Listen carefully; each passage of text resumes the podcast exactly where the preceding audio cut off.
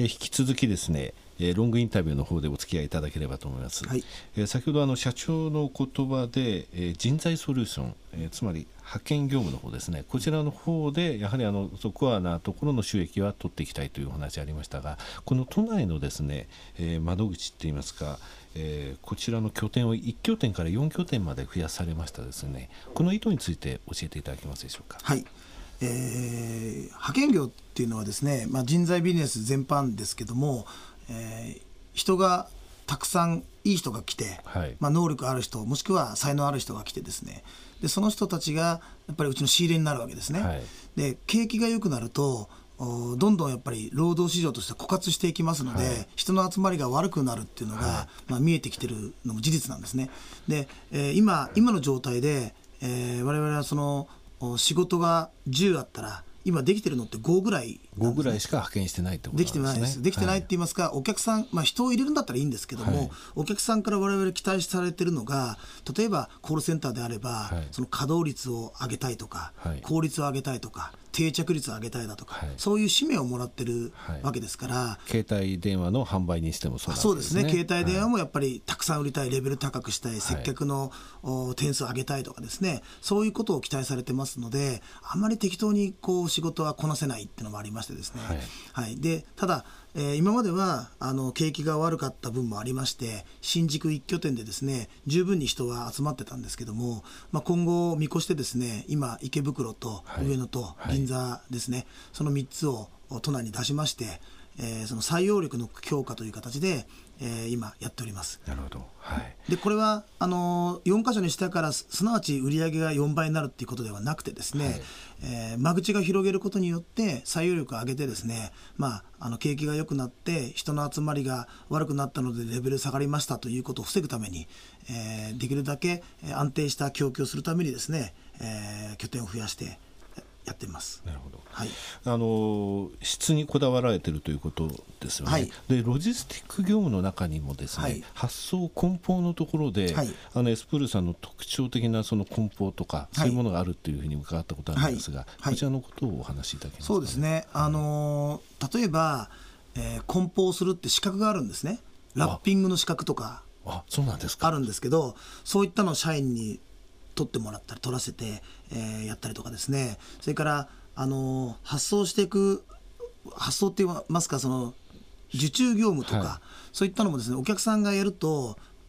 通販会社はネット通販の会社とかはですね、はい、土日が休みになってしまって、はい、発発送処理っていうか受注処理を月曜日になってからやるやるっていう形になるとですね、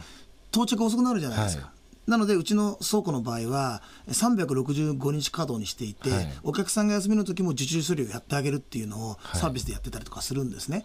ですからもうお客さんから荷物を預かれば、はい、お客さんはマーケティングとかサイト作りだとか、はい、そっちに注力してください。我々はバックオフィサーとしてですね例えば発送時間も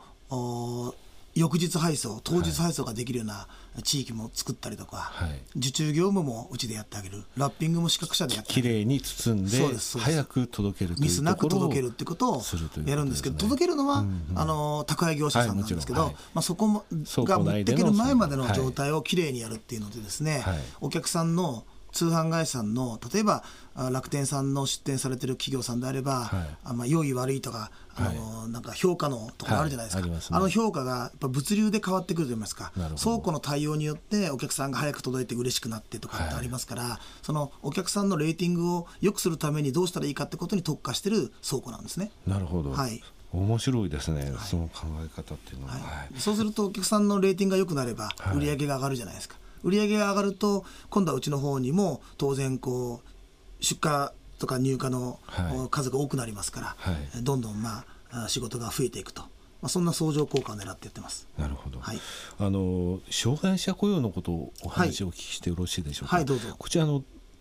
あのやるきっかけっていうのはどういうことだったんでしょうか、ね、はい、あの私も別にあのそもそもは、はい、そんなに障害者の雇用についてのことって、はい、あまりよく知らなかったんですね。はい、であのー、まあ、ある劇団がやってる、はい、えー、なんか演劇があって、はい、でそれがなんか障害者の知的障害者の方の劇を見たんですね。はい、で、まあ、すごい悲惨ないろいろこう、半生を描いた演劇だったんですけど、本当かなと思って調べたらですね、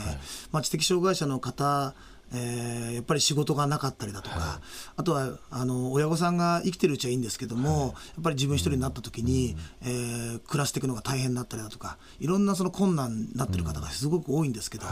うん、彼らがあ働ける場所とかやっぱり仕事がないっていうのが一番大きいのかなと思いましてですね、はい、で、えー、知的な障害者の方々が安心して働けて、はい、そして、えー、お金もですね、えー、普通の最低賃金以上の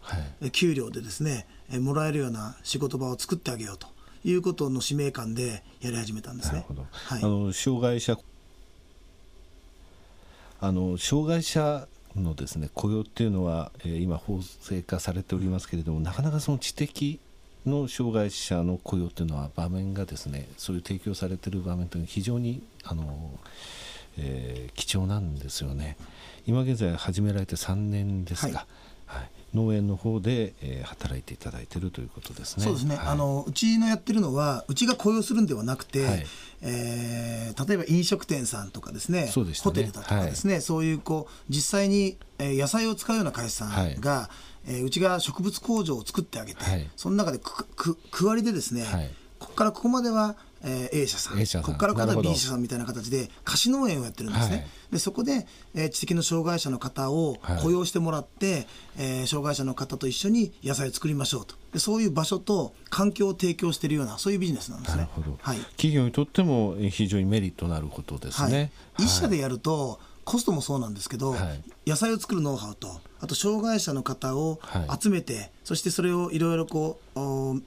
こう仕組みを作ってあげる、はい、そういうノウハウがない会社さん多いですから、まあ、我々がそのインフラを作ってあげてると。そんな形ですね。なるほど。すごく、はい、あの夢のある事業ですね。はい、えー、最後にですね、海外展開についてお聞きしたいんですが、海外にも、えー、ちょっとえー、少し出始めてるとい。うことなんですが、はい、どういうことをやられてるんでしょうか、ね、はい、あのうちが出てるのはですね、えーと、タイのバンコクの方に、はい、エスプールバンコクっていう現地法人を今作っておりますエスプールバンコク。そうです、はい、えーまあ、中国行く方とかいろんなことはいらっしゃいますけれども、はい、私はあの ASEAN に注目しておりまして、はい、まずは、えー、エスプルバンクを作りました、はい、正解だと思います。まだまだまだあれなんですけど あの何をやってる会社かと言いますと,、えーと、投資会社のような形なんですね。はい、はい、で、えー、バンコクでサービス業の会社を作ろうとしたときに、はい、えー、法律がありましてですね、えー、日本の会社が仮に出たときにですね、えー、独自で作れないんですよ。まあ、要は日本の資本を100%で、は。いはい、あのサービス業は会社作れないんですね。はい、で、えー、タイの会社もしくはタイの個人を51%以上株を持ってもらわないとできないっていうのはあるんですけども、はい。えー、我々の方でタイでですね信用のおける、えー、現地のフリーペーパーの会社の,、まあ、あのタイ国籍のまあ、日本で育生まれ育ったタイ国籍の社長をやってる人間とですね、うんはい、うちの方でエスプルバンコクっていう合弁会社を作りまして、はい、まあ、これはタイタイの人間がですね51%持ってるので、はい、えー、タイの法人になるんですけどで、ね、はい、でタイでや、えー、サービス業やりたい。例えば飲食店やりたいとかサービス業やりたい会社さんに対してその会社が投資をしてですねそして、えー、タイの中で、えー、ビジネスやってくださいというようなビジネスなんですね。投資っていうのはそういうことなんですね。そうなんです。はい。なるほど。はい、御社がやるというよりも、御社はその事業に対して投資するという形で、はい。いあのサービス業ができるようになりますよと。はい。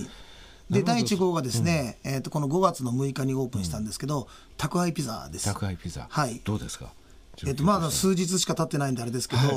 あの味は日本のジャパニーズテイスティーピザっていう名前でやってますので、はい、あの日本のエビマヨとかなんか照り焼きチキンみたいな。あれがですねあのタイでタイのバンコク、まあ、スクンビット地域に宅配できるような形にしておりまして、はい、きっと受けると思いますよ。評判非常に良くてですね、あのー、まあ、注文もかなり来てるみたいなので、はい、今後その会社は伸びていくんじゃないかなと思います、はい、タイとかフィリピンとかシンガポールって実は舌が日本人に似てるんですよね。フィリピンもそうですし、タイはそうですから、あの激辛だと思ってるとそれはもう自分でタバスコ入れればいいだけでそうです、ね、ラーメンとかも大好きですし、ね、あそうですね。ラーメン多いですね面白いですね。あの、社長が考えられてるっていうことっていうかあの やられてるビジネス、はい、あの基本的に企業さんがなんか困っってる例えば障害者雇用ができなくて、はいうん、あの雇用の達成率できてないって企業さんがあったりとかですね、はい、あのまあ、今回はタイに進出したいんだけども、ね、パートナーでいいところが見つからないと。はい、で大株主がタイ人だとですね、やっぱコミュニケーション取れないじゃないですか。ですけど、まあ、今回、われわれあの一緒に組んでる会社っていうのはですね、まあ、社長も日本で教育を受けてます、はい、日本の教育を受けてますので、えー、で我々も日本語じゃないですか、まあ、要は全員日本人で、えー、日本語で意思決定ができるような環境を作ってあげて、やりやすくしてるという、そんな感じです。面白いですね、はい、えー、いろいろとお聞きしてきましたけれどもまたですね、えー、お越しいただいて、はい、こういう夢のある面白い話をお聞かせいただければと思います、はい、えー、本日はどうもありがとうございました。どうもありがとうございました